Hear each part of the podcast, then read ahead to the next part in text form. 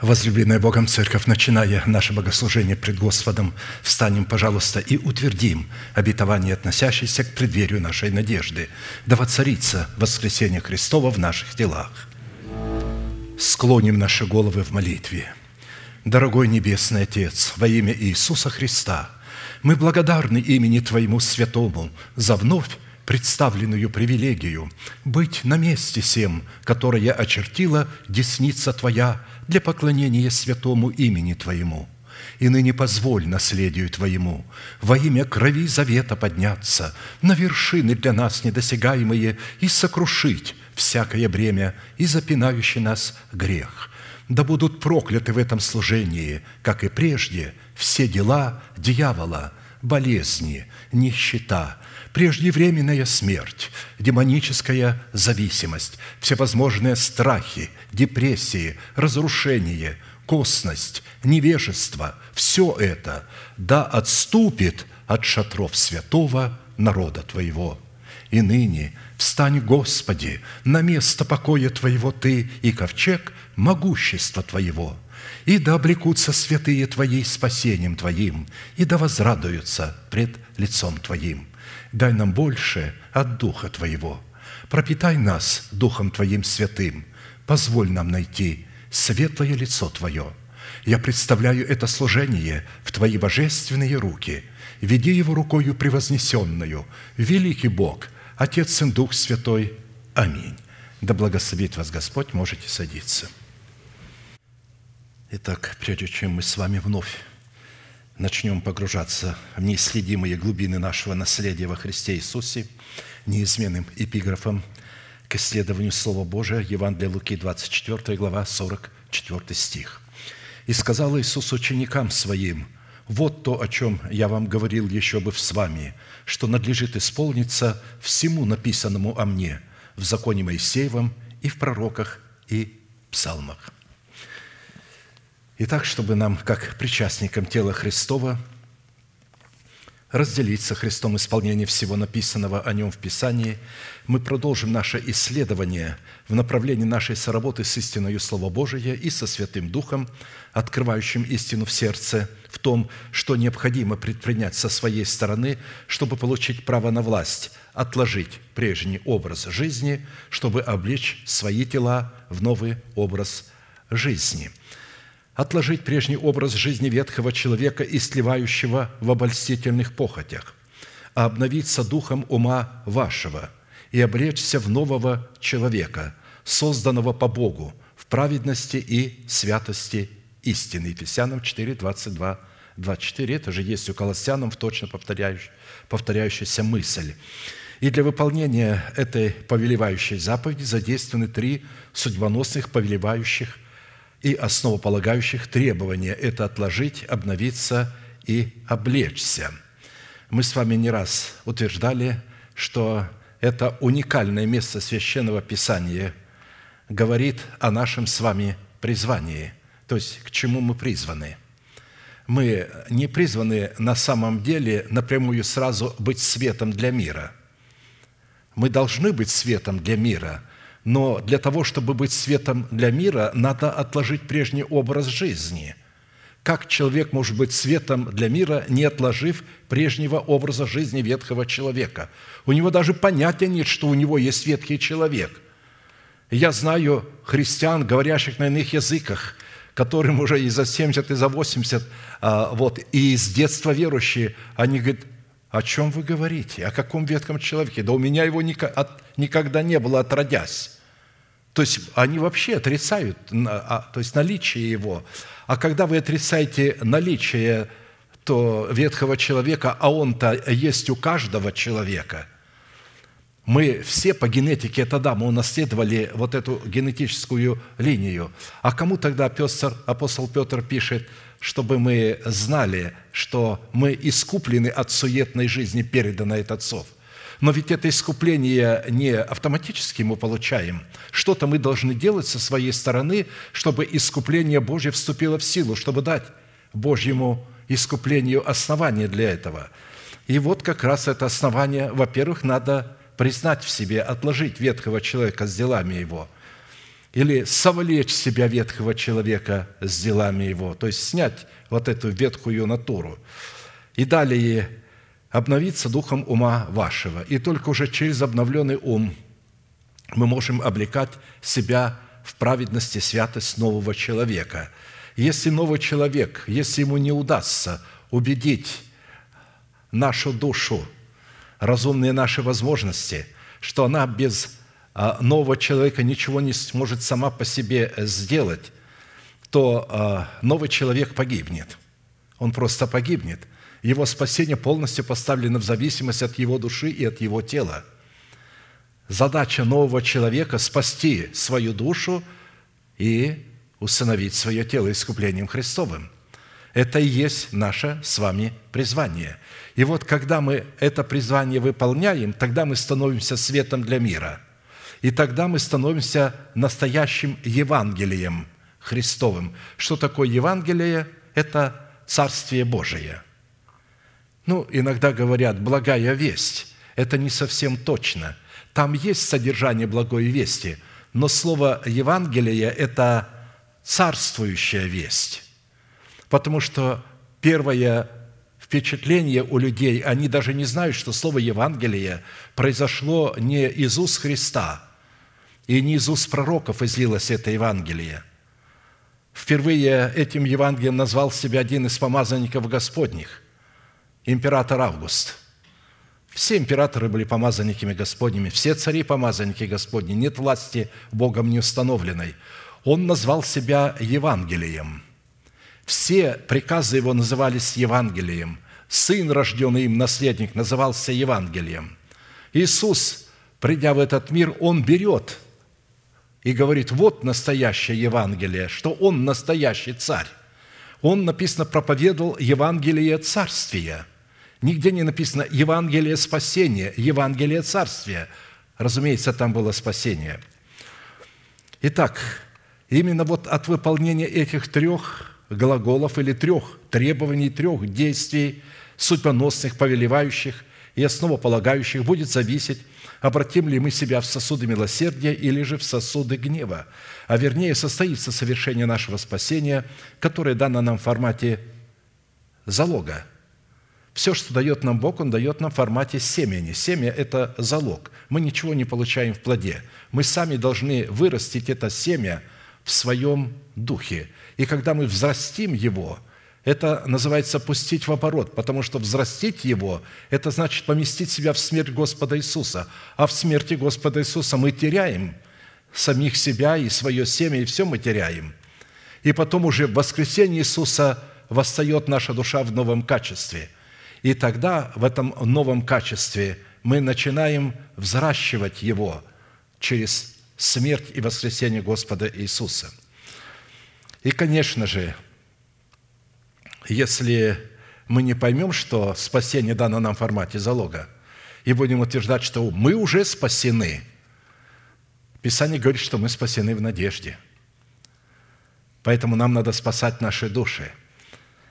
В силу чего, если мы этого не поймем, наши имена, которые были записаны в книге жизни во время заключения с Богом завета в крещении водою, они будут изглажены из книги жизни – в определенном формате мы с вами уже рассмотрели процесс, который содержится в первых двух требованиях, и остановились на процессе исследования третьего требования, а именно, какие требования необходимо выполнить, чтобы посредством уже нашего обновленного мышления начать процесс обличения самого себя в полномочия своего нового человека, созданного по Богу во Христе Иисусе в праведности и святости истины.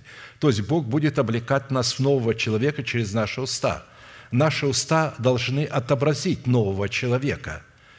Эти слова будут облекать нас. Бог берет слова веры и облекает в них человека. А если это не слова веры, если человек исповедует поврежденную истину, я иногда задаю вопрос э, некоторым людям, а вы уверены, что в вашем собрании проповедуется неповрежденная истина? Ну вот что люди выходят и говорят один за другим – нет, говорит, потому что, ну, явно они друг другу не соответствуют. Один говорит что-то хорошо, другой хуже, третий вообще. И иногда с места там его поправляют, потому что он неправильно читает, он э, забывает, он не понимает, что он говорит, и ему собрание помогает. Говорит, нет, это не так, это вот так было, это не так, вот так было. Но э, если поврежденную истину человек принимает, то поврежденная истина, исповеданная им, не может его спасти. Напротив, она его погубит. Как только мы исповедуем поврежденную истину для своего спасения, она нас ведет в преисподнюю – она бесчестит Бога, она бросает вызов Богу. И мы э, становимся не благоуханием Христовым, а зловонием. Потому что благоухание Христово состоит в том, чтобы не повреждать истину при своем исповедании, в молитве, не повреждать его. А молитва – это то, что мы понимаем, как мы поняли эту истину. Итак, в связи с этим мы с вами остановились на и на сказании 17-го псалма Давида – что обычно этим людям не нравится. Им не нравятся притчи, и насказания, прообразы. Говорите нам прямо, здесь все прямо написано, что вы нам притчами говорите. Но, тем не менее, э, язык Бога – это язык и насказаний, и притч. Кстати, и язык древних царей, они разговаривали друг с другом только образами и притчами. Они не разговаривали сегодня там витиеватым этим дипломатическим языком – Дипломатия раньше была совершенно иной. Цари были мудрыми царями, и они э, прямо говорили притчей, и тот отвечал на его притчу притчей. Итак, мы остановились на притче – там много этих притч и насказаний, много картин в 17-м псалме Давида, в котором Святой Дух с присущей только Ему мудростью и властью раскрывает требования, на основании которых мы призваны сработать молитвой веры с именем Бога Эль или Он, или же Всевышний на русском языке. Потому что Давид в этом псалме обращается к Богу и называет Его на иврите там Эль или Он – то есть на русском языке Всевышний, состоит это требование в том, чтобы в обстоятельствах нашей тесноты, при совлечении ветхого человека с делами его, мы призваны сработать молитвой веры с именем Бога Эль-Илион, чтобы мы могли возвать к Всевышнему как к своему Богу и исповедовать веру свое сердце в то, кем является для нас Бог во Христе Иисусе – что сделал для нас Бог во Христе Иисусе, кем мы приходимся для Бога во Христе Иисусе, и что нам необходимо предпринять со своей стороны, чтобы наследовать все то, что Бог положил на наш счет во Христе Иисусе. Имеющееся иносказание является одним из самых сильных и объемных образов, который показывает соработу нашего уже обновленного мышления в образе царя Давида с именем Бога Всевышний – жестоком противостоянии с нашим плотским умом в образе царя Саула и с царствующим грехом в лице ветхого человека с делами его, с которым Саул заключил союз и говорит, «Ты мой брат». Видите, разум человека не понимает, кто его брат, а кто его враг. Вместо того, чтобы заключить союз с Давидом, с новым человеком, он заключает союз с ветхим человеком и называет его своим братом. Итак, посредством исповедания веры, сокрытой в нашем сердце, которое состоит в том, кем является для нас Бог, что Он сделал для нас, с кем мы Ему приходимся и что мы должны делать, чтобы наследовать все то, что Он положил на наш счет во Христе Иисусе, Бог мог получить основание вступить в битву за наши земные тела, чтобы посрамить царствующий грех в нашем теле в лице ветхого человека с делами его, сокрушительной властью своего искупления и шумом навечно не спровергнуть его в преисподнюю. Когда вы принимаете обетование об усыновлении искупления вашего тела, особый ангел начинает стоять рядом с вами, чтобы защитить ваши тела. Вы помните, когда Моисей умер, то был послан Михаил, архангел, для того, чтобы завоевать это тело, потому что оно было в смерти. Ему нужно было это тело воскресить, отвоевать, не отдать его тлению – и написано, Михаил Архангел в споре о Моисеевом теле с дьяволом сказал, да запретит тебе Господь.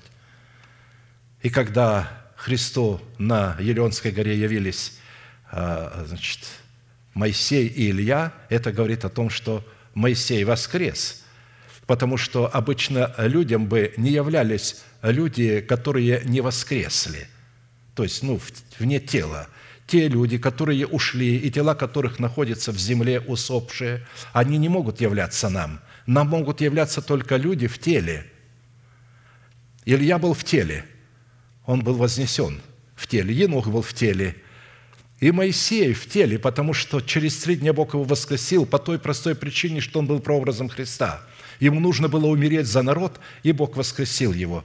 Так вот, за наши тела борется войско Михаила Архангела. Оттуда посылаются особые ангелы, которые снабжены властью противостоять, потому что ангелы вместе с нами работают. Мы не видим ангельскую работу. Они исходят из наших слов. Их оружием является исповедание веры сердца. Они его берут, потому что дьявол постоянно пытается внедрить нам «ты умрешь». Ну, допустим, умру. Но прежде чем Господь придет за мной для того, чтобы меня восхищать, я воскресну в новом теле. И встречать Господа я буду в новом теле, в котором не будет тления. Итак, по своему характеру молитвенная песня Давида содержит в себе, как мы уже отмечали, один из эталонов характера нашей правовой молитвы, присущий царям, священникам и пророкам. Первая часть определяет состояние сердца воина Давида, как воина молитвы, что является основанием для правового статуса его молитвы, присущей царям, священникам и пророкам. Каковым будет сердце воина молитвы, вот такой будет его и молитва. То есть, насколько мы будем просвещены в истину начальствующего учения Христова, вот такой будет и наша молитва. Мы будем молиться в соответствии того, как мы научены, что у нас есть в сердце. А когда в сердце ничего нет, то человек не знает, как молиться. Вы, наверное, помните, как и вы сами молились, что попало говорили. Заменяли, когда нечего говорить, Господи, Господи, помилуй, Господи, э, прости нас, вместо того, чтобы прости меня. А если прости меня, то никогда не говорили, а за что прости? За все прости. То есть было что-то, или и того, Господи, благослови, и того благослови, и то дай, и то дай. Просили то, чего нельзя было просить. Но вот вторая часть как раз раскрывает содержание правовой молитвы, присущей царям, священникам и пророкам, который дает Богу основание избавить нас в образе Давида от руки всех наших врагов – а третья часть в эпическом жанре описывает саму молитвенную битву, которая находится за гранью постижения ее разумом человека. Мы в границах дарованных нам Бога рассмотрели первую часть и остановились на рассматривании второй части, которая раскрывает содержание правовой молитвы в восьми именах Бога Всевышнего, познание и исповедание, полномочия, которые содержатся в нашем сердце, или же в сердце Давида в восьми именах Бога Всевышнего позволили Давиду возлюбить достопоклоняемого Господа – чтобы спастись от своих врагов, призвать его. А Богу познание и исповедание истины, раскрывающие полномочия Его имен в сердце Давида, дали основание задействовать полномочия этих возможностей в битве против врагов Давида. То есть Бог брал слова Давида и задействовал их против врагов Давида – прочтем это место Писания, прежде нежели мы все вместе провозгласим, кем для нас является Бог в этих восьми именах. «Возлюблю Тебя, Господи, крепость моя, Господь твердыня моя и прибежище мое, Избавитель мой, Бог мой, скала моя, на Него я уповаю, щит мой, рог спасения моего и убежище мое. Призову достопоклоняемого Господа и от врагов моих спасусь». Итак, давайте все вместе исповедуем эти имена как наше, наше наследие, как то, что Бог нам дал во Христе Иисусе. Итак, все вместе. Господи, Ты крепость моя. Господи, Ты твердыня моя. Господи, Ты прибежище мое. Господи, Ты избавитель мой. Господи, Ты скала моя. Господи, Ты щит мой. Господи, Ты рог спасения моего. Господи, Ты убежище мое. Да услышит Господь и да утвердит это исповедание в сердце каждого из нас и да соделает это исповедание значимым и да исполнит его в установленное им время.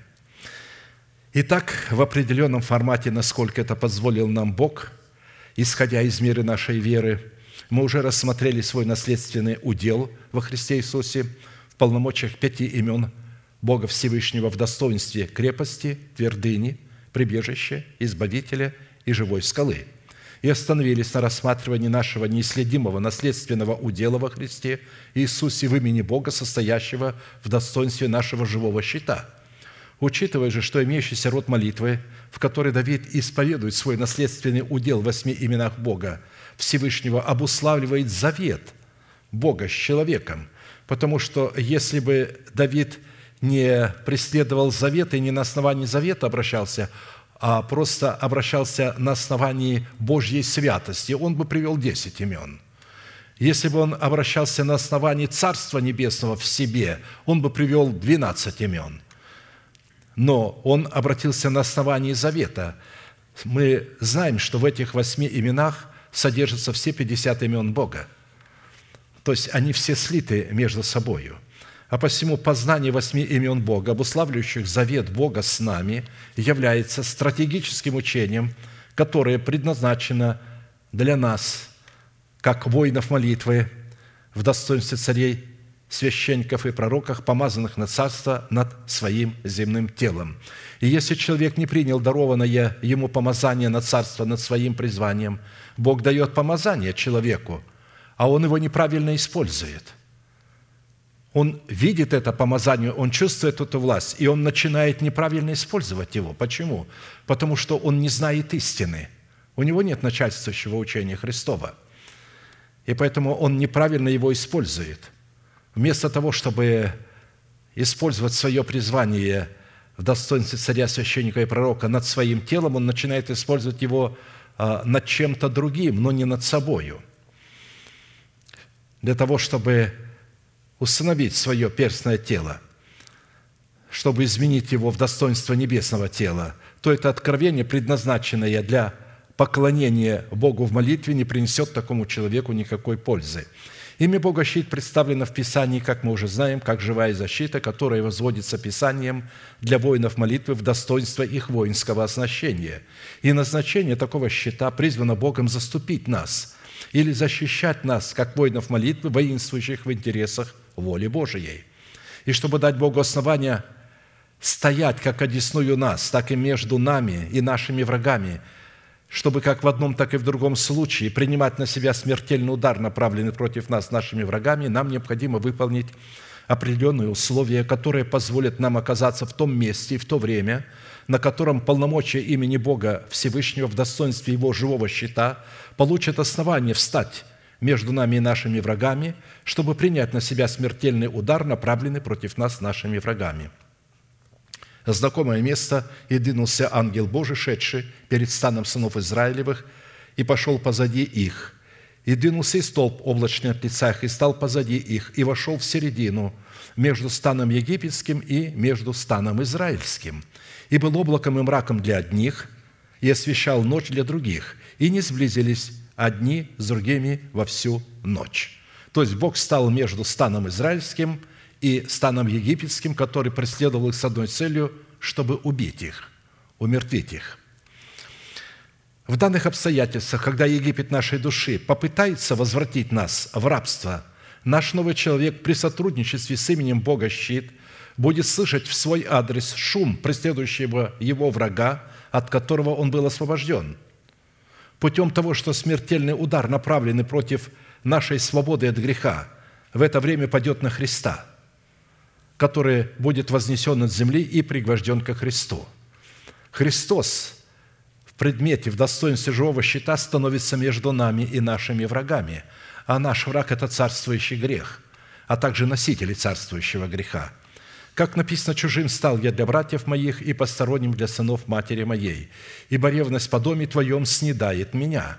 Он стал между домом своего отца, то есть между людьми, которые предназначены издревле к спасению. И он говорит, злословие злословящих тебя падают на меня, и то, что должно пасть на нас, падает на него. Он принял на себя возмездие за грех, чтобы мы с вами – могли быть освобождены от возмездия, которое принадлежит нам по праву.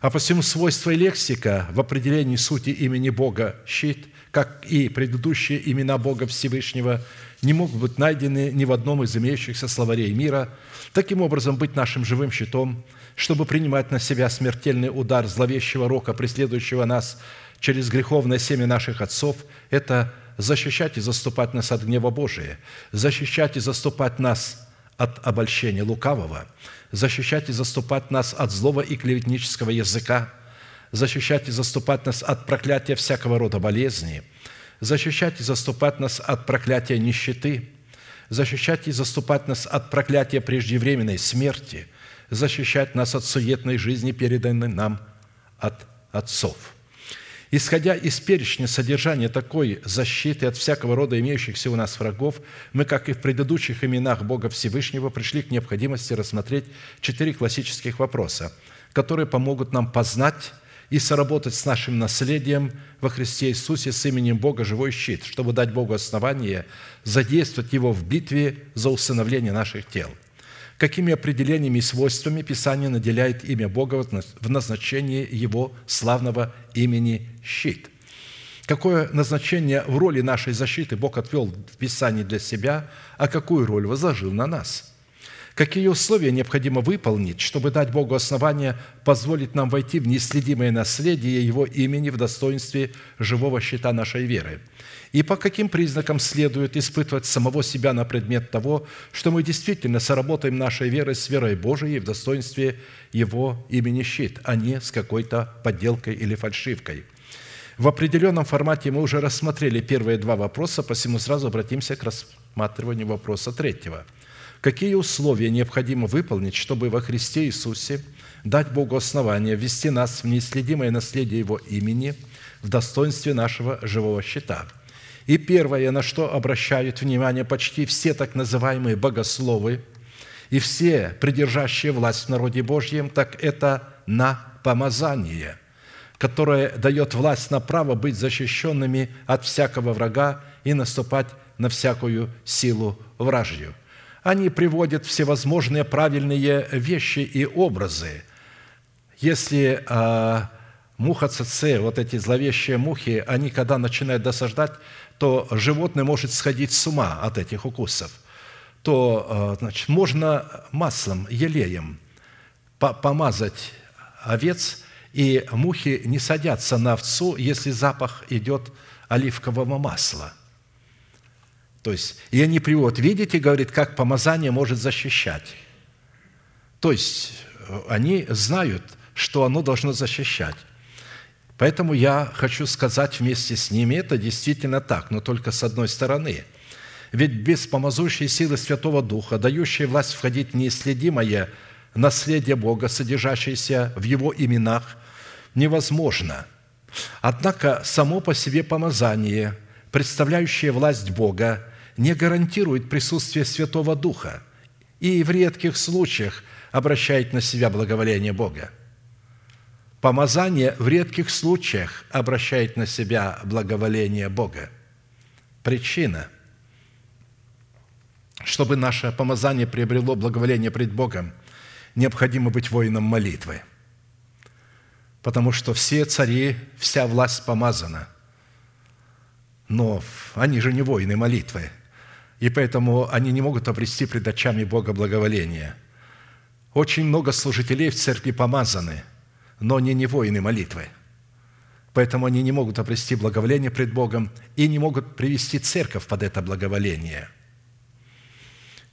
Еще раз напомню, всякая власть на земле представляет власть Бога, и за всякой властью на земле стоит власть Бога, как в светской власти, так и в церкви – а посему для нас важна не идеология человека, придержащего власть, а его способность быть воином молитвы, чтобы оказывать повиновение Богу в пределах истины, сокрытой в сердце, в пределах неповрежденной истины.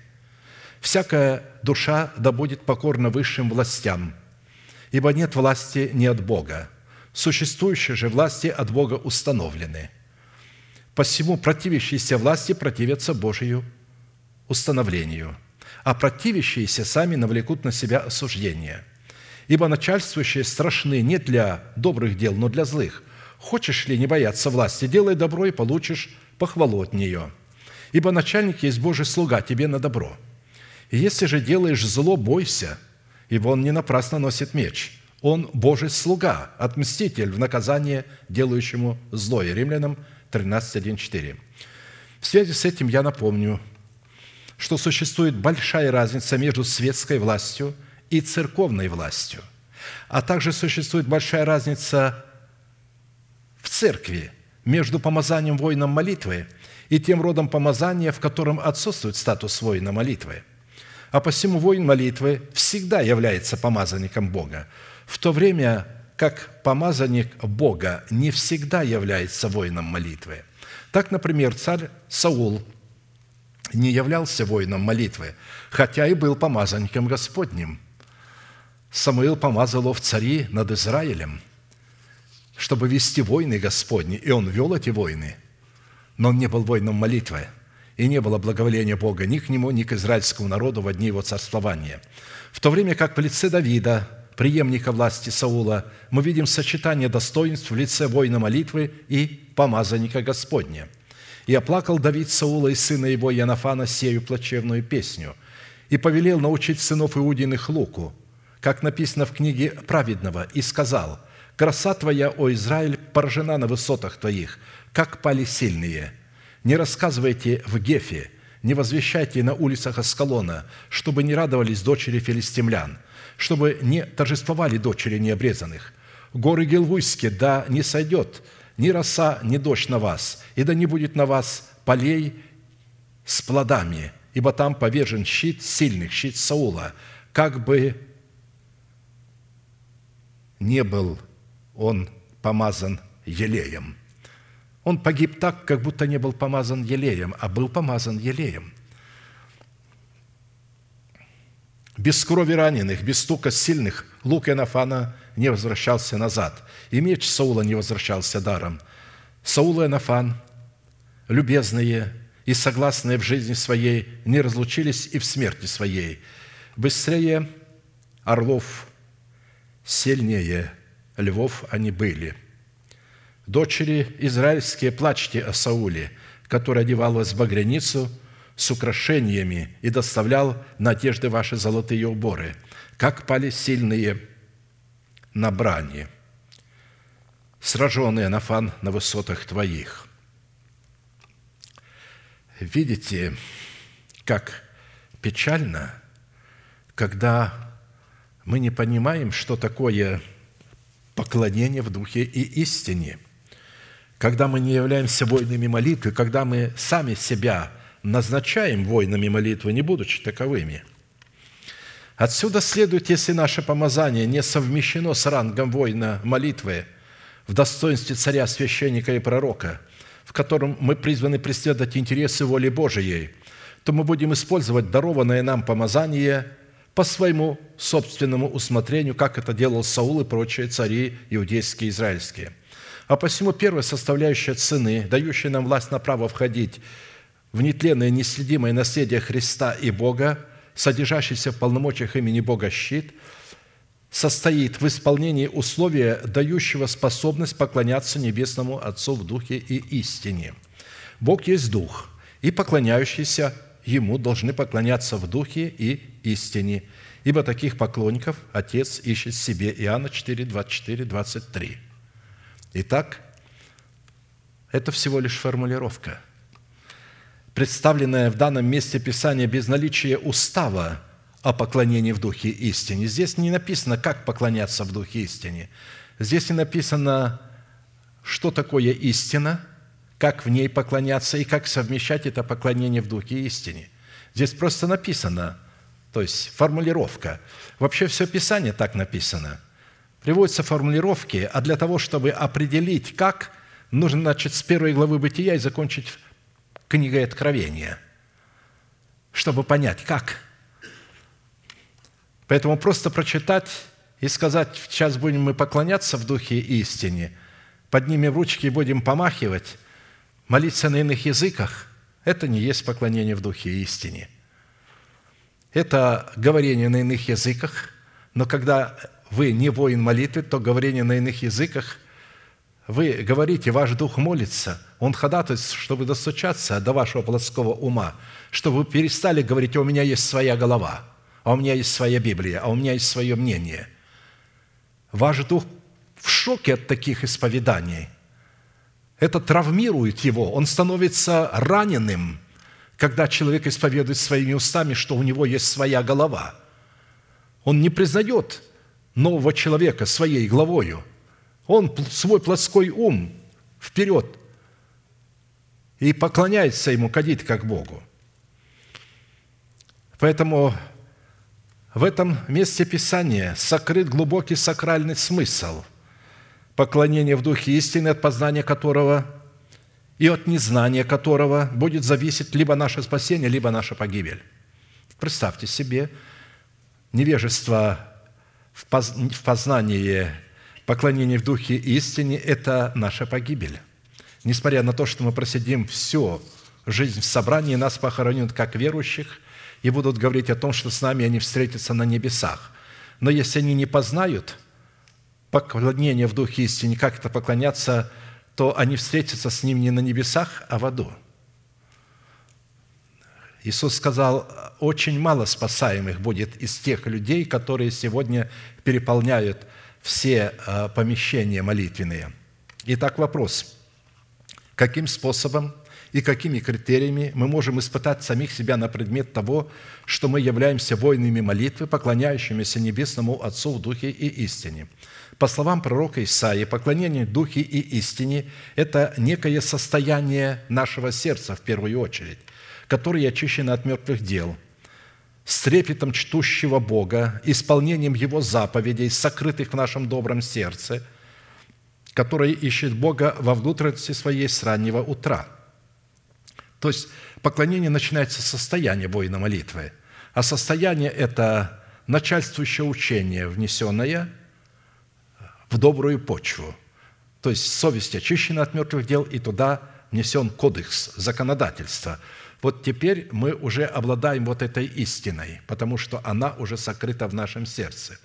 Вот как говорит Исаия 26, 8, 9. «На пути судов Твоих, Господи, мы уповали на Тебя». Пути судов были записаны у Исаии и у подобных израильтян в сердце, потому что невозможно понимать эти пути, они должны быть записаны в сердце. «К имени Твоему и к воспоминанию о Тебе стремилась душа наша – это говорит о том, что душа соработала с новым человеком. Разумные возможности не заявляли о себе, а «Душою моею я стремился к тебе ночью, и духом моим я буду искать тебя во внутренности моей с раннего утра». Видите, я духом моим буду искать тебя во внутренности моей с раннего утра. Ибо когда суды твои совершаются на земле, тогда живущие в мире научаются правде. А по словам Христа порядок – поклонение в духе и истине начинается с молитвенного обращения к Небесному Отцу через Его имя. «Истинно, истинно говорю вам, верующий в Меня, дела, которые я творю, и Он сотворит, и больше сих сотворит, потому что я к Отцу моему иду.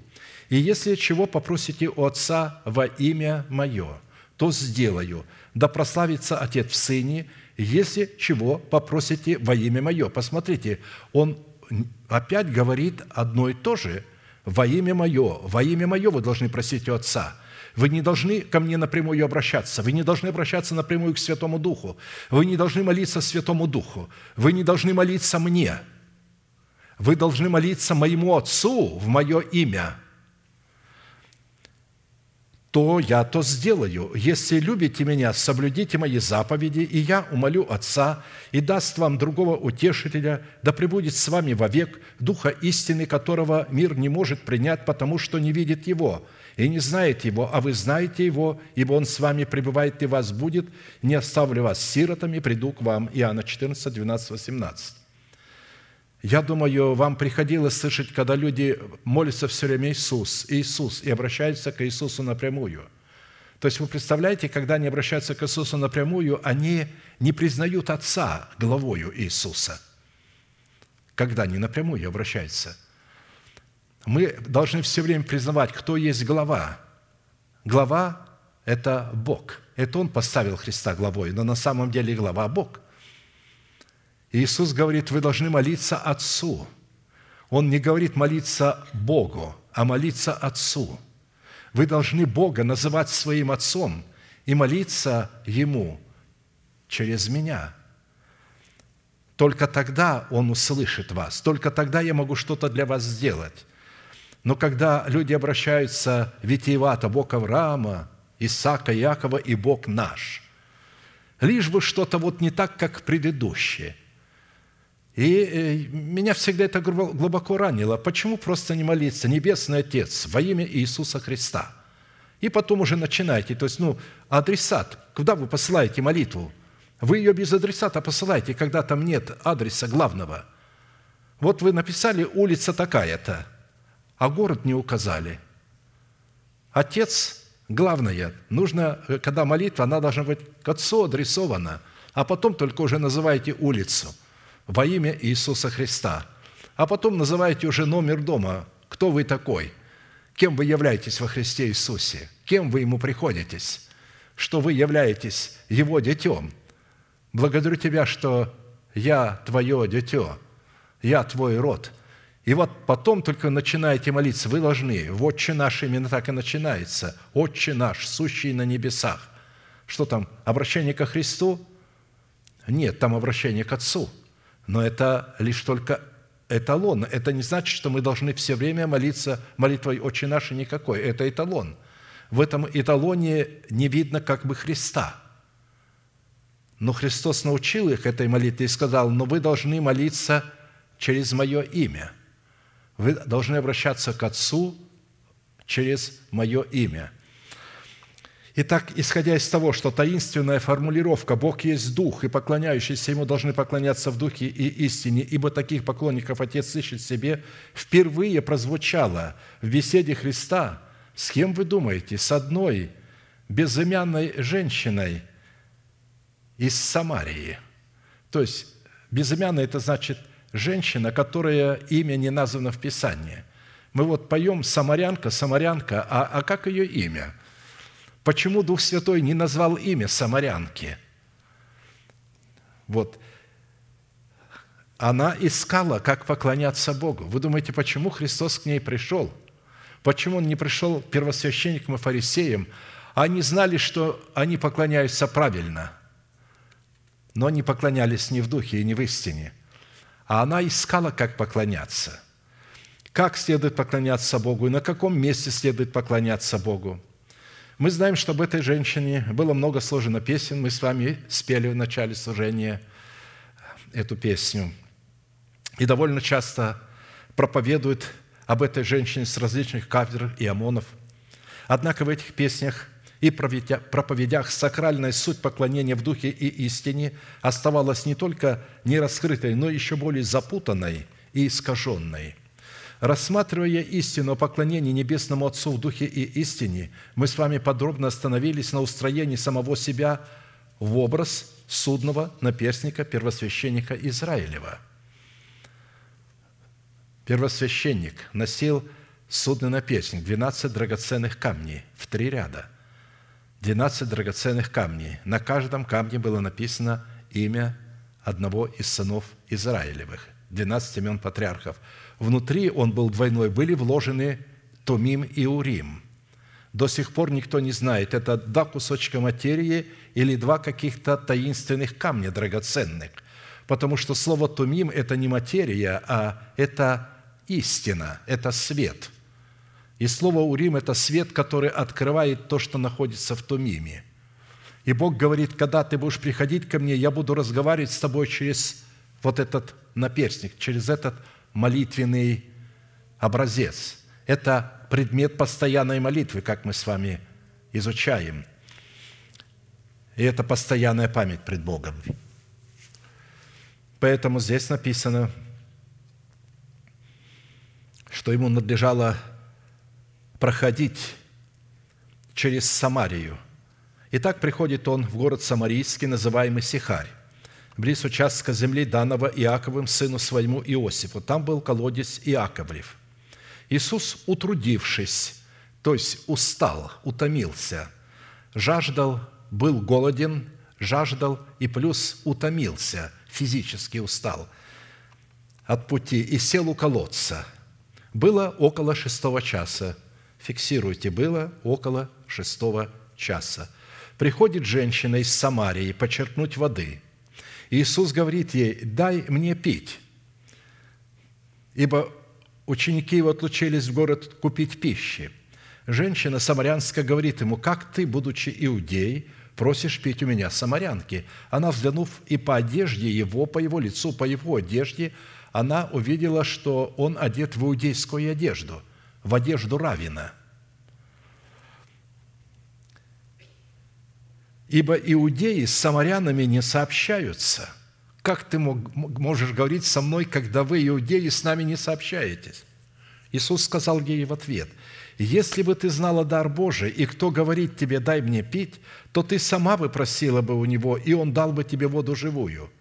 Женщина говорит ему, господин, тебе и почерпнуть нечем, а колодец глубок, откуда же у тебя вода живая?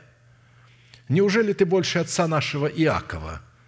Видите, она а, присвоила себе, она не происходит от Авраама и от Иакова – их изгнали, они себе построили храм на горе Горизим, так как их не пускали поклоняться туда.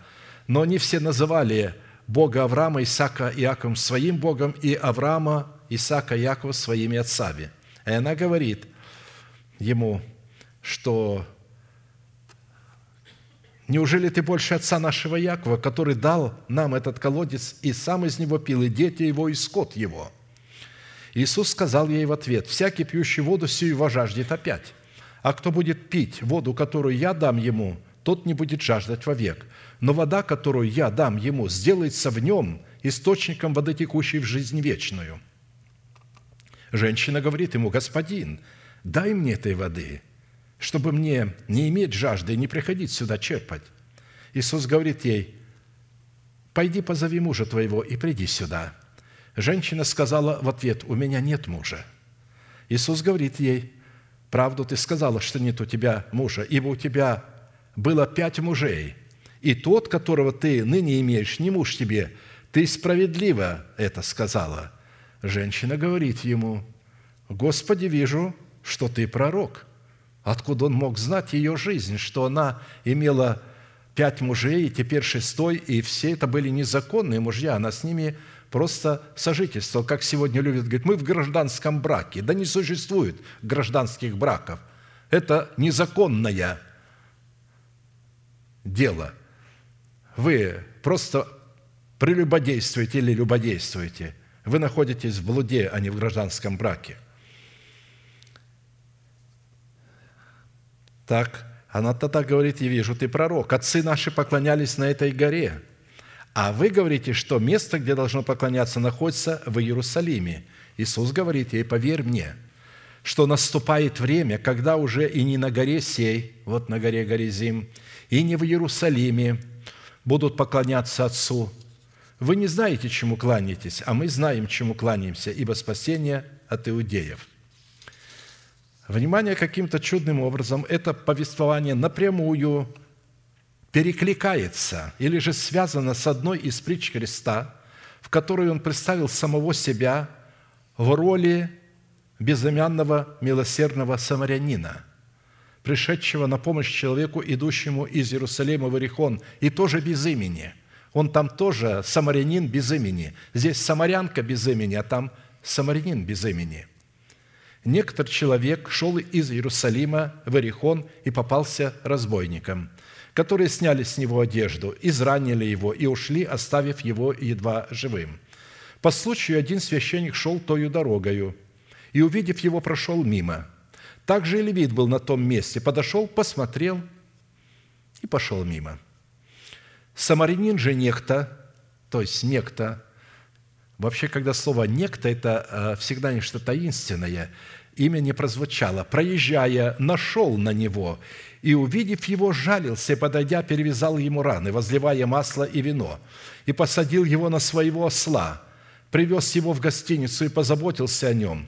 А на другой день, отъезжая, вынул два динария для, для, для содержателя гостиницы и сказал ему, «Позаботься о нем, и если издержишь что более, когда я возвращусь, отдам тебе». Вопрос. Кто из этих троих, думаешь, ты был ближний попавшемуся разбойником? Он сказал, оказавший ему милость. Тогда Иисус сказал ему, иди, и ты поступай так же. Луки 10, 30, 37. Итак, возвращаемся, мы будем сочетать эти события и эту притчу. Следует обратить внимание, что Писание говорит, что Христу надлежало пройти через Самарию, что указывает на тот фактор, что встреча Христа с самарянкой была предназначена Богом прежде создания мира.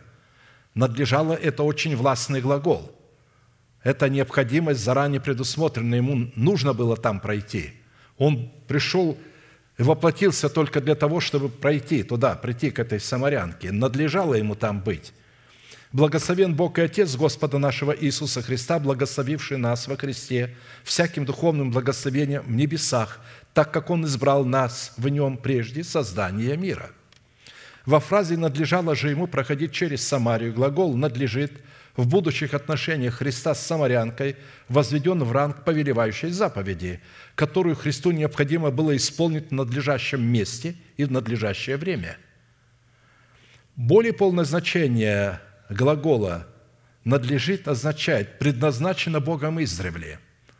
Если вы кликнете на это слово «надлежит» и посмотрите, что оно означает в оригинале, что Христу надлежало было туда, то предназначено Богом издревле, предназначено Богом прежде создания мира, призвано быть должным и необходимым, необходимость выполнить требуемое условие, необходимость заплатить требуемую цену, или же призвано быть исполненным в точности в определенном месте и в определенное время.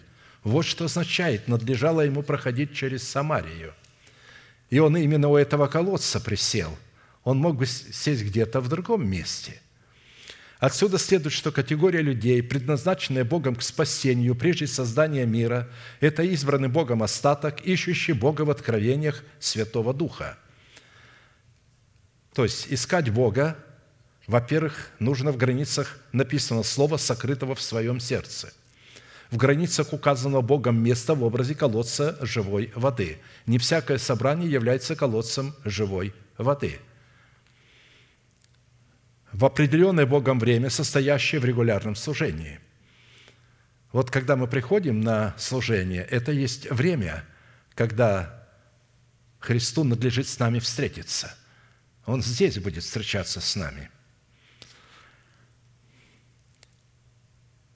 в исповедании веры Божией, сокрытой в добром сердце, признать незаконность имеющихся у нас пяти мужей и необходимость знать, чему мы кланяемся. Вы не знаете, к чему вы кланяетесь, ибо спасение и от иудеев. Итак, давайте, место, на котором была предназначена Богом встреча Христа с самарянком, это колодец живой воды, выкопанный в свое время Иаковым, оказавшимся на территории самарийского города Сихари – близ участка земли, данного Иаковым, сыну своему Иосифу. Он дал Иосифу преимущество.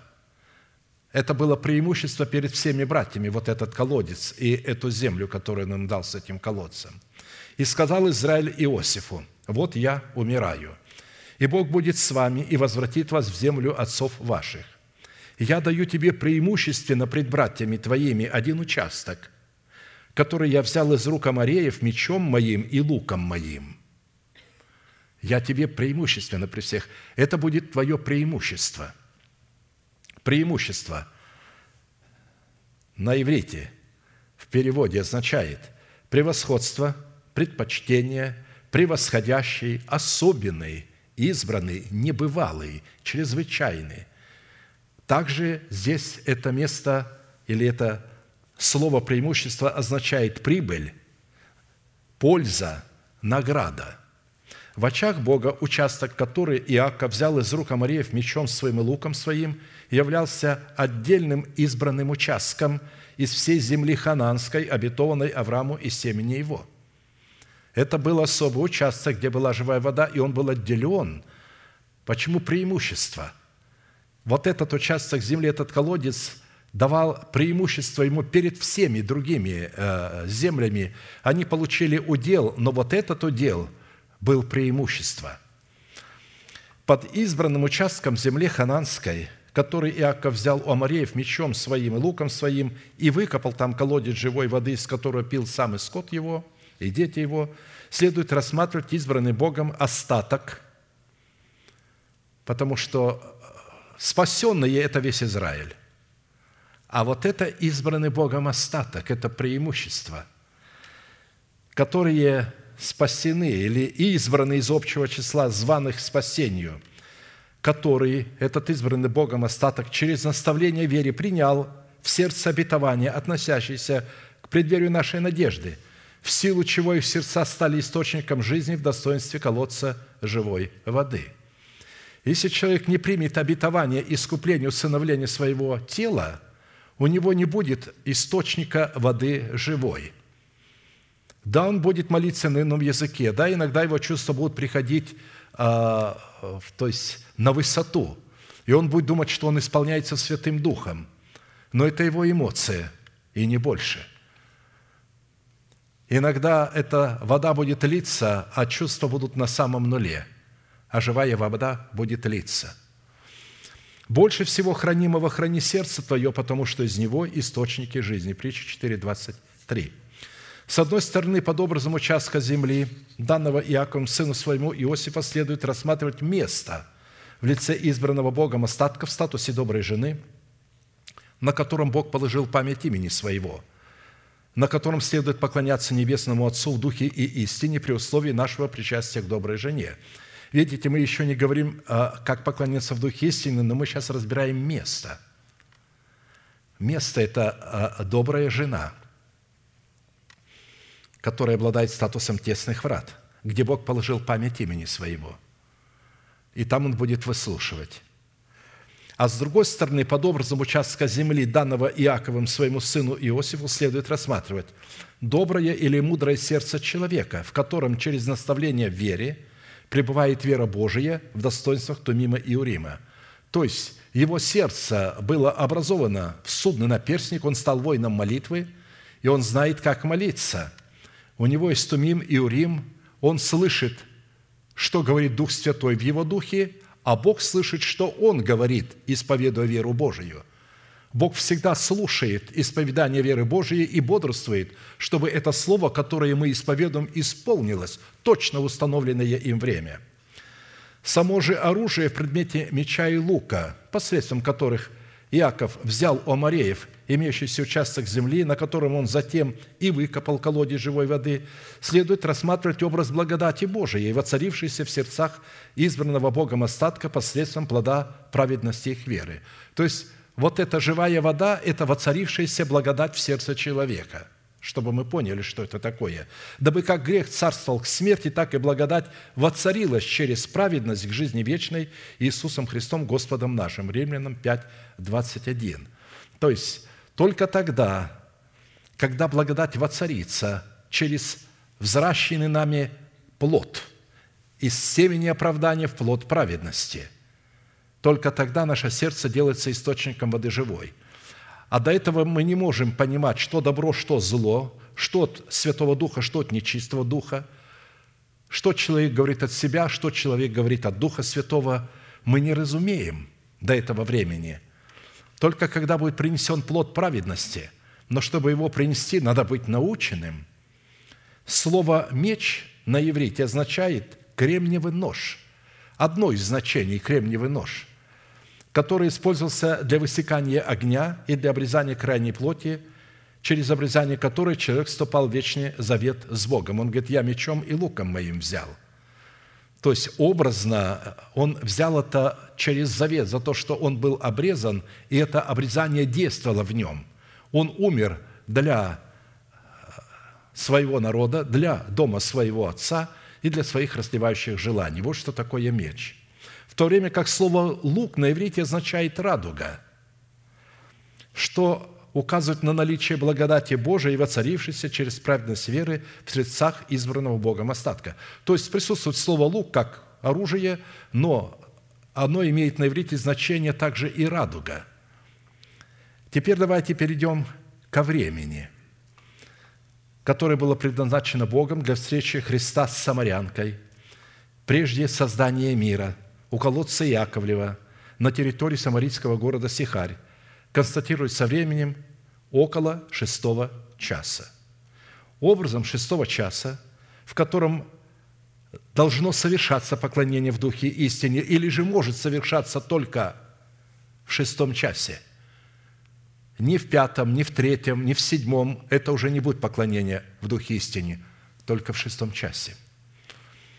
Являлось временем приношения вечерней жертвы. Шестой час являлся временем приношения вечерней жертвы, которая свидетельствовала о наличии плода праведности, взращенного в доброй почве сердца через плод праведности, посредством которого благодать Божия получала основание воцариться в добром сердце человека.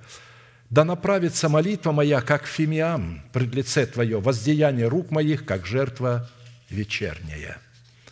Псалом 142. Утренняя жертва являлась образом принятия в добрую почву сердца семени Слова о Царстве Небесном, в то время как вечерняя жертва являлась образом плода правды, взращенного в доброй почве сердца из семени правды. Видите, Давид понимал значение утра и вечера. Именно в шестом часу начиналось поклонение вечернее. В шестом часу, каждый шестой час вечера приносился агнец в храме. И он понимал значение, что это взращенный плод. Течение сохранил, веру совершил, теперь готовится мне венец правды – Отсюда следует, что поклоняться Небесному Отцу в Духе и истине может только тот человек, в сердце которого благодать Божия воцарилась посредством плода праведности его веры. Так, например, когда Христос завершил дело нашего искупления, принеся себя в жертву за наш грех, помните, какое время было? Было около шестого часа – было же около шестого часа дня, и сделалась тьма по всей земле до часа девятого, и померкло солнце, и завеса в храме разодралась посередине. Иисус, возгласив громким голосом, сказал, «Отче, руки Твои предаю дух мой». И сие сказав, испустил дух. Это произошло около шестого часа. В это время Масличная гора была заполнена десятками, сотнями тысяч иудеев, пришедших на пасхальную вечерю – там они должны заколоть пасхального агнца и жарить его на этой горе. И вдруг настала тьма, абсолютное, полное затмение луны и солнца и звезд. Не было видно ничего. Мало того, произошло мощное землетрясение. Камни в гробах расселись от этого мощного землетрясения. И вот в этой кромешной тьме они не могли совершить этой Пасхи, потому что в это время эта Пасха умирала на кресте где-то недалеко рядом. И Писание говорит, было около шестого часа. Дело искупления завершено. Чтобы мы понимали, что такое шестой час. Это удостоверенность, что спасение наше завершено. Я имею плод праведности. Я взрастил семя оправдания в плод праведности. У меня есть древо жизни, приносящее плод 12 раз в году. Вот что у меня есть. Это есть шестой час. Далее, при поклонении в Духе и истине мы призваны восполнять алканье и жажду Небесного Отца и Его Сына. То есть восполнять алканье Отца в Сыне, когда мы говорим «Небесный Отец» во имя Иисуса Христа. Посредством того, когда мы будем черпать из источника нашего сердца живую воду, посредством исповедания нашими устами веры Божией, пребывающим в нашем сердце в достоинствах Томима и Урима. Когда мы берем слова в нашем сердце и исповедуем их, это живая вода. Это видно из ответа Христа на просьбу учеников, просящих Его, чтобы Он подкрепил себя пищей. Когда они принесли Ему из города пищу, Он был голоден. Они удивились, во-первых, что Он с самарянкой разговаривает, но Он голоден. И они сказали, «Рави, ешь», на что Он ответил, что у Него есть иная пища, иная – которой они еще не знают. И затем пояснил им, что его пищей является возможность творить волю своего небесного Отца. Уставший, голодный, жаждущий, он оставил для, для того, чтобы покормить самого себя, а он начал кормить своего Отца. Он должен был туда прибыть именно, и должен прибыть голодный, уставший, чтобы исполнить, надлежало ему встретиться вот в таком состоянии с самарянской женщиной. Между тем ученики просили его, говоря, «Рави, ешь». Но он сказал им, «У меня есть пища, которой вы не знаете». Посему ученики говорили между собою, «Разве кто принес ему есть?» Иисус говорит им, «Моя пища есть творить волю пославшего меня и совершать дело его». Иоанна 4, 13, 31, 34. Итак, исходя из имеющегося ответа Христа, всякий человек, принимающий благовествуемое Слово о Царстве Небесном в формате истины о поклонении Небесному Отцу в духе и истине, восполняет талканье и жажду Небесного Отца, ибо таких поклонников Отец ищет себе. Отвергающий меня и не принимающий слов моих имеет судью себе. Слово, которое я говорил, оно будет судить его в последний день. Ибо я говорил не от себя, но пославший меня Отец. Он дал мне заповедь, что сказать и что говорить. И я знаю, что заповедь Его есть жизнь вечная. И так, что я говорю, говорю, как сказал мне Отец. Иоанна 12, 48, 50. Практически он для самарянки говорил заповедь, он раскрыл ей заповедь. И раскрывая ей эту заповедь, он этим самым восполнял алканье Небесного Отца. Вот представьте себе – Израиль не спасенный, а Небесный Отец, его сердце хочет спасти вот эту самарянскую женщину. Притом не в каком-то множестве людей, на каких-то там стадионах, а одну, одну женщину, да еще и не еврейку, самарянку, одну. Здесь Бог хотел показать, насколько ему важен человек – чтобы человек не думал, что он вот в обществе, знаете, когда мы в обществе, мы иногда теряем себя как личность. Поэтому, чтобы мы не потеряли себя как личность в церкви, Бог приходит к нам наедине. Да, мы сидим сейчас все вместе, но в это время каждому из нас Господь говорит отдельно, прямо в сердце, приходит наедине, чтобы показать, что ты для меня не безразличен, что я приготовил это время и это слово именно для этого часа. И это есть заповедь. Пятое. Для поклонения в Духе истины мы призваны признать незаконность, господство над нами, пяти незаконных мужей, а также и того мужа, который на этот момент также является незаконным. То есть, когда Господь начинает к нам говорить, то в это время самарянка была вот такой. Каждый из нас был в состоянии этой женщины, а может и сейчас находится. Женщина говорит ему, «Господин, дай мне этой воды, чтобы мне иметь, не иметь жажды и не приходить сюда черпать». Иисус говорит, я не могу тебе дать этой воды до тех пор, пока ты не пойдешь и не приведешь сюда мужа. Она должна была привести сюда своего мужа. Женщина сказала в ответ, у меня нет мужа. Иисус говорит ей, правду ты сказала, что у тебя нет мужа, ибо у тебя было пять мужей, и тот, которого ныне имеешь, не муж тебе, это справедливо ты сказала. Итак, образом пяти незаконных мужей, которых имела в прошлом безымянная самарянка, являлась ее зависимость от ее пяти чувств – то есть она зависела. То, от чего мы зависим, в себе это является нашим мужем. А образом шестого незаконного мужа, от которого она тоже зависела, является ее плотской ум. Когда мы зависим от нашего плотского ума, а я так не понимаю, это говорит о том, что у вас муж есть, но он незаконный. Плотской ум не должен господствовать над вами. Новый человек должен господствовать над вами. Это он законный муж – а пять ваших чувств и ваш ум незаконные. Для того, чтобы получить эту воду, нужно привести их ко Христу, вот этих незаконных мужей.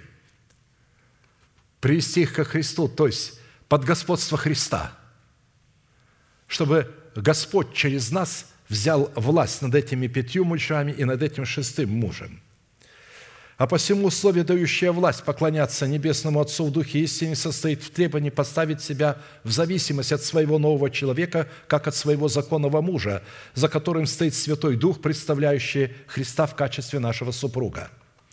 Слышит черь, дочь, и смотри, и преклони ухо твое, и забудь народ твой и дом отца твоего, и вожелай царь красоты твоей, ибо он Господь твой, и ты поклонись ему». Далее. Для поклонения в духе истины необходимо знать, чему мы кланяемся, а также источник, из которого исходит наше спасение. Как сказал Христос Самарянке, вы не знаете, чему кланяетесь, а мы знаем, чему кланяемся, ибо спасение от иудеев – Слово «иудеи» является определением не происхождения от колена Иудина, а состоянием человека, рожденного от Бога, или же имеющего свое происхождение от семени слова истины. Ибо не тот иудей, кто таков по наружности, и не то обрезание, которое наружно по плоти, но тот иудей, кто внутренне таков, и то обрезание, которое в сердце по духу, а не по букве. Ему и похвала нет людей, но от Бога. Мы уже с вами не раз отмечали, что в Израиле иудаизм, как определенное вероучение, направление в его первоначальном состоянии исходил из истоков возвращенного Адаму оправдания – пролитой крови Сына Божьего, представленного в образе первой жертвы, в кожу которого Бог облег Адама и его жену. И сказал Господь Бог Адаму и жене, сделал Господь Бог Адаму и жене его одежды кожаные и одел их. Бытие 3, 21. То есть мы говорили с вами, что это не просто вот Бог взял и одел. Здесь э, э, произошло просвещение Адама. Адам был человеком душевным. Он не был духовным человеком. Он согрешил на уровне своей души. И тогда для того, чтобы спасти Адама, Бог раскрыл ему, каким образом можно получить спасение. Спасение можно получить верою через Иисуса Христа, поверить в то, что Он возьмет на себя твой грех, исповедать свой грех и принять его оправдание даром – когда Адам это понял и согласился с этим, вот тогда Бог и одел в его кожаные одежды. Это оправдание, которое даровано было нам. В Израиле последователей учения иудаизма называют, если вы помните, машахитами. Это слово переводится на греческий язык как «христиане». На иврите – машахиты, на греческом – христиане. На русском будет «мессиане». Вот некоторые говорят, мы мессианская церковь. Я говорю, а чем мессианское от христианской от, то есть отличается? Вы опять, вы на русском языке говорите, слово «христианин» – это греческое слово «мессия». Это одно и то же слово, только на разных языках. Но в Израиле-то последователи учения иудаизма называют машахитами, потому что э, в этом учении они стали проповедовать кого? Мессию. Но евреи продолжают ожидать этого Мессию, но там есть христиане или люди, которые начали исповедовать, что вот Мессия. И э, во время Христа, и когда Он воскрес, после Него десятки тысяч иудеев покаялись, и всех их называли машахитами. Поэтому это слово переводится, еще раз говорю, на греческий язык как христиане или же последователь Машияха, то есть Мессии. А посему, если человек не разумеет – каким образом взрастить семя оправдания в плод правды, он не сможет разуметь, как следует поклоняться Небесному Отцу в Духе и истине. Составляющая цены, дающая нам власть на право входить нетленное и неисследимое сокровище, это я уже следующую беру составляющую. Первую составляющую поклонения в Духе истине мы закончили.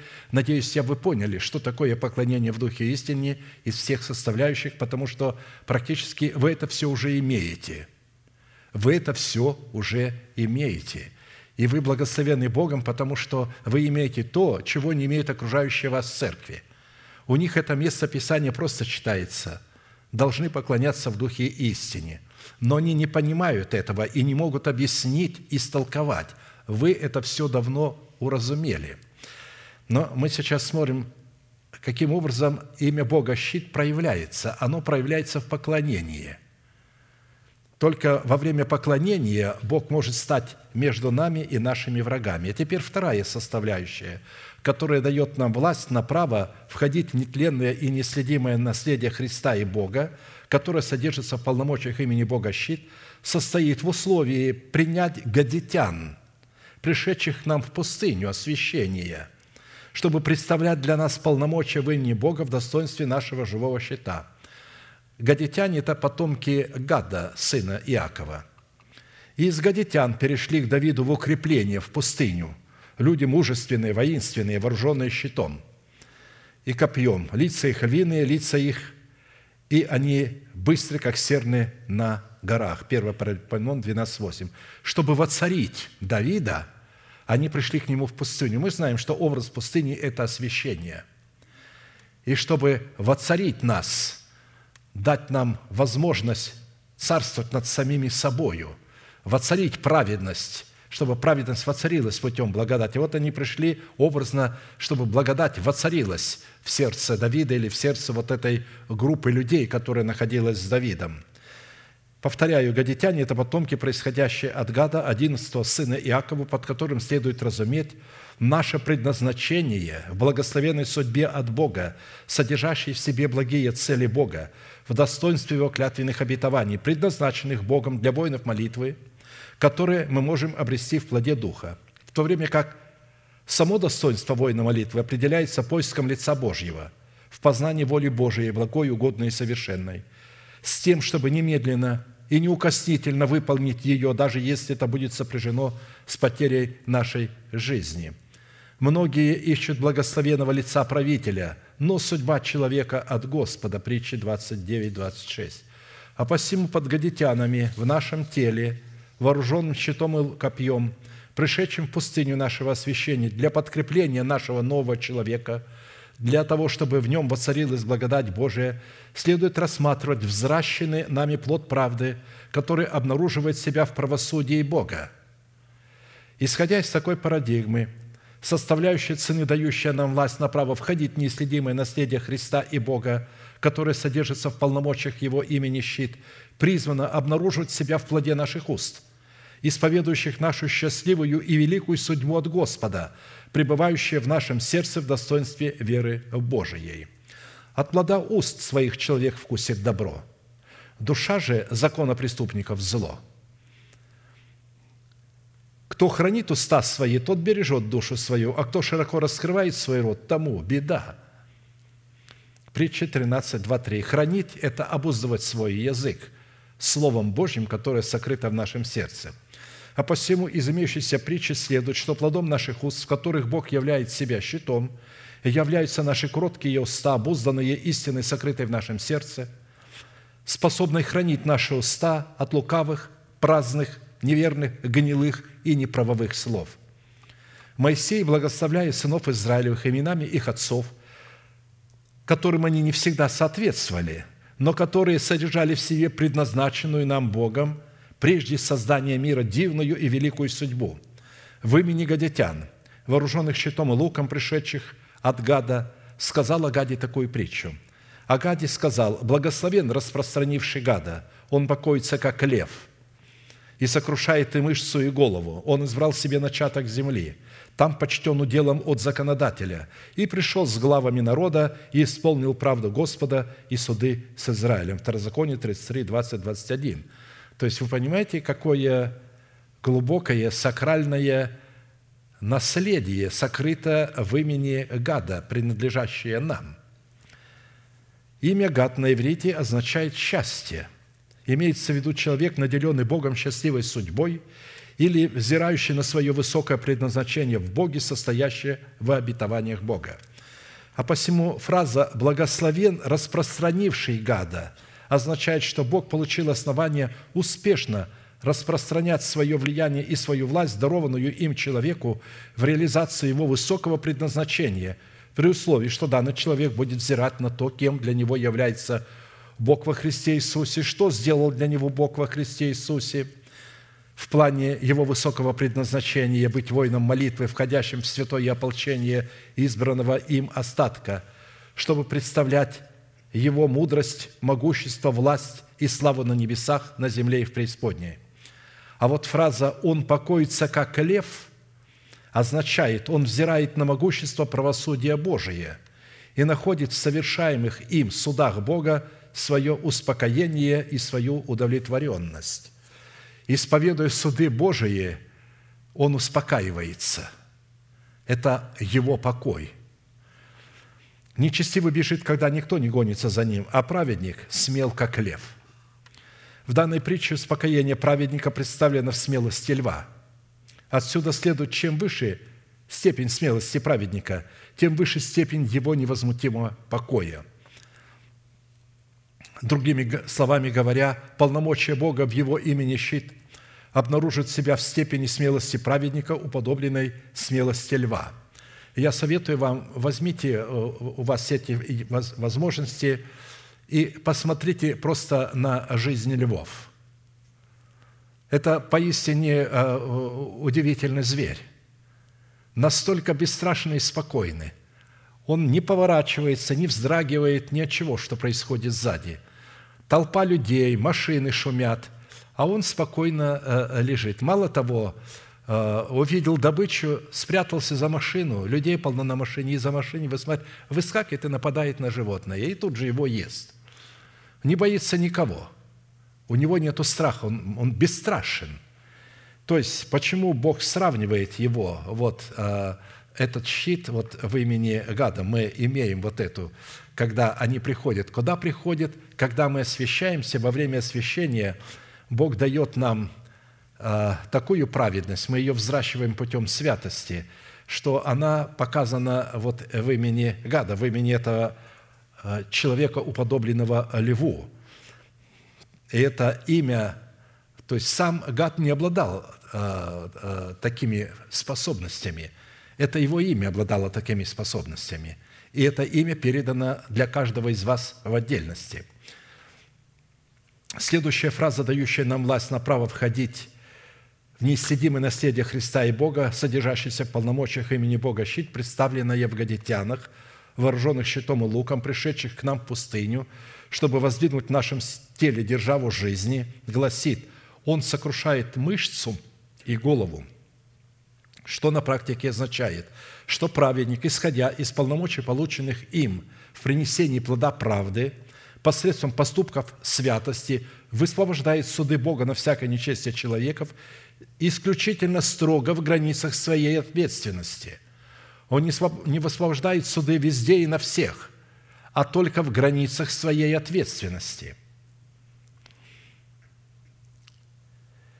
Следующая фраза, представленная в гадитянах, вооруженных щитом луком, пришедших к нам в пустыню, чтобы воздвигнуть в нашем теле державу жизни, гласит, «Он избрал себе начаток земли», означает, праведник лучше захотел страдать с народом Божиим, нежели иметь временное греховное наслаждение с египтянами.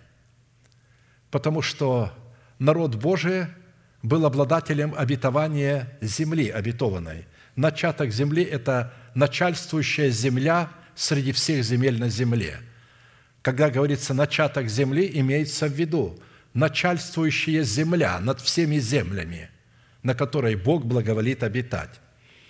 Следующая фраза, представленная в Гадитянах, вооруженных щитом и луком, пришедших к нам в пустыню, чтобы воздвигнуть в нашем теле державу жизни, гласит, «Там почтен он уделом от законодателя» означает, что праведник будет почтен уделом от законодателя в достоинстве воздвигнутого в его теле завета мира, обусловленного державой жизни, исключительно в составе избранного Богом остатка, который является территорией Царства Небесного на земле. То есть, чем он почтен? Уделом от законодателя он почтен державой жизни, державой нетления. Вы уже имеете ее, и мы благодарим Бога за то, что мы имеем эту державу нетления и благодарим, называя несуществующее как существующее, что дает Богу основание в установленное им время произвести или привести это обетование в исполнение. Следующая фраза, представленная в гадитянах, вооруженных щитом и луком, пришедших к нам в пустыне, чтобы воздвигнуть в нашем теле державу жизни, гласит, «И пришел с главами народа». Он не сам пришел – он пришел с главами народа, означает, что уделом, которым был почтен праведник в среде избранного Богом остатка, является его достоинство – разделять награду и власть, которые наделены главы избранного Богом остатка. То есть практически каждый из нас получит эту награду, если он уразумеет эту истину и примет ее в сердце, он будет вместе с главами получать награду ту же, что и главы народа. Кто принимает вас, принимает меня, а кто принимает меня, принимает пославшего меня. Кто принимает пророка во имя пророка, получит награду пророка. И кто принимает праведника во имя праведника, получит награду праведника. Видите, как просто. Не нужно что-то делать для того, чтобы получить награду с главами народа, чтобы получить награду вместе с Давидом, с Моисеем, Ильей, вместе с апостолами. Одну и ту же награду получить вместе с апостолом Петром и апостолом Павлом – это возможно. Достаточно признать их власть над собой в лице существующего апостола. Легко признавать того, если вы не признаете живого апостола, который Бог делегировал сегодня вам, то вы не признаете всех апостолов, вы не признаете всех пророков. Вы просто бесчинный человек, который говорит, я признаю, что сказал апостол Павел, а я говорю то, что апостол сегодня живой говорит тебе в теле, ты не признаешь? Нет, он говорит, у меня есть своя голова. И мы понимаем, что это такое своя голова. И последняя фраза. «Исполнил правду Господа и суды с Израилем» означает, что праведник исполнил возложенную на него ответственность, которая состоит в совершении правосудия Божия вместе с поклонниками Бога, в достоинстве воинов молитвы – как в измерении своего тела, так и в измерении своего собрания. Исполнил правду свою, выполнил свое назначение, свою ответственность. Бытие 49, 19. Гад, толпа будет теснить его, но он оттеснит ее по пятам. Аминь. Склоним наши колено, кому невозможно наши головы. Будем благодарить Бога за то слово, которое мы могли иметь сегодня, которое напомнило нам – что есть поклонение в Духе и истине и в чем является наш щит в Боге.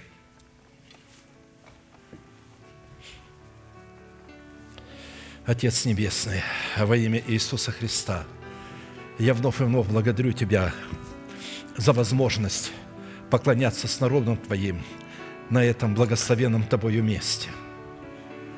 Благодарю Тебя, что Ты – раскрыл наше сердце и дал нам возможность уразуметь, каким способом, каким образом, на каком месте и в какое время следует поклоняться в Духе и истине. Мы благодарим Тебя, что Ты сокрыл эту истину в 12 основаниях Вышнего Иерусалима, этой великой стены драгоценной. И когда мы исповедуем слова Твои, которые мы сокрыли в сердце своем – мы молимся в Духе и истине, потому что мы позволили Святому Духу открыть нам тайну Тумима, сокрытого в нас. И мы благодарим Тебя за эту способность, за эту возможность и за эту привилегию.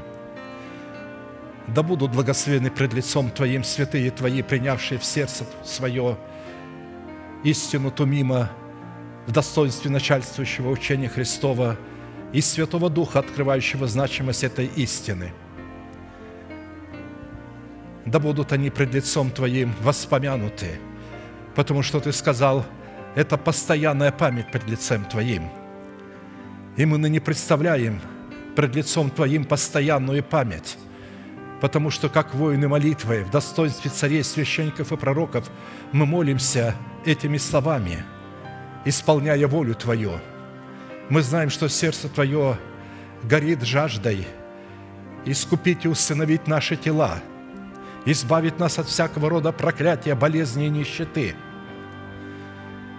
что Ты имеешь сильную жажду. И когда мы стремимся к этому обетованию и исповедуем его, мы утоляем Твою жажду. И несмотря на то, что наши тела – могут не отвечать требованиям того обетования, которое мы сокрыли. Мы по милости Твоей рассматриваем наши тела усыновленными и искупленными, освобожденными от болезни и от времени, которое наложило отпечаток на наши тела. Мы благодарим Тебя, что мы имеем вечность внутри себя, вечные слова, пребывающие вовек. Мы благодарим Тебя, что Ты научил нас, как соработать Твоим первичным словом с вторичным словом, потому что Ты берешь свое великое слово и сработаешь вторичным словом. Ты исцеляешь нас и содержишь нас через пищу, которой мы питаемся, через тот образ жизни, который мы ведем. Ты научил нас, как жить, что говорить и куда смотреть. Мы благодарим Тебя, что мы не смотрим на то, что происходит вокруг нас. Ты сделал наше сердце праведным, как природу льва, которая не страшится будущих страшных событий. Слухи о войнах, о голоде, о девальвации денежной массы, которая скоро станет обыкновенными фантиками. Но мы благодарим Тебя, что мы имеем в Тебе такое золото и такое серебро, такие драгоценные камни – которые являются вечными и перейдут с нами на новое небо и на новую землю. Мы благодарим Тебя, что Ты и на этой земле сохранишь нас и будешь обеспечивать нас, независимо от того, какие сбережения мы имеем или вообще их не имеем. Да будет утверждено имя Твое и милость Твоя в сердцах народа Твоего – и да будет проклята всякая болезнь и немощь в их сердцах, в их телах. Да будут возвращены все то, что дьявол украл у нас. Да будут возвращены наши дети в лона Твоего поклонения. Да будут возвращены наше здоровье. И да явишь Ты милость свою – для народа Твоего, потому что в этом сокрыта воля Твоя. Этого в первую очередь хочешь Ты. Посему мы благодарим Тебя за это слово, за эту волю, которой мы можем молиться Тебе, и поклоняемся пред Тобою, великий Бог, Отец, Сын, Дух Святой. Аминь. Отче наш, сущий на небесах, да святится имя Твое, да приидет Царствие Твое – да будет воля Твоя и на земле, как и на небе. Хлеб наш насущный подавай нам на каждый день, и прости нам долги наши, как и мы прощаем должникам нашим. И не введи нас во искушение, но избав нас от лукавого, ибо Твое есть царство и сила и слава во веки. Аминь. А теперь провозгласим наш неизменный манифест – могущему же соблюсти нас от падения и поставить пред славою Своею непорочными в радости, единому премудрому Богу, Спасителю нашему, через Иисуса Христа, Господа нашего, слава и величие, сила и власть, прежде всех веков, ныне и во все веки. Аминь.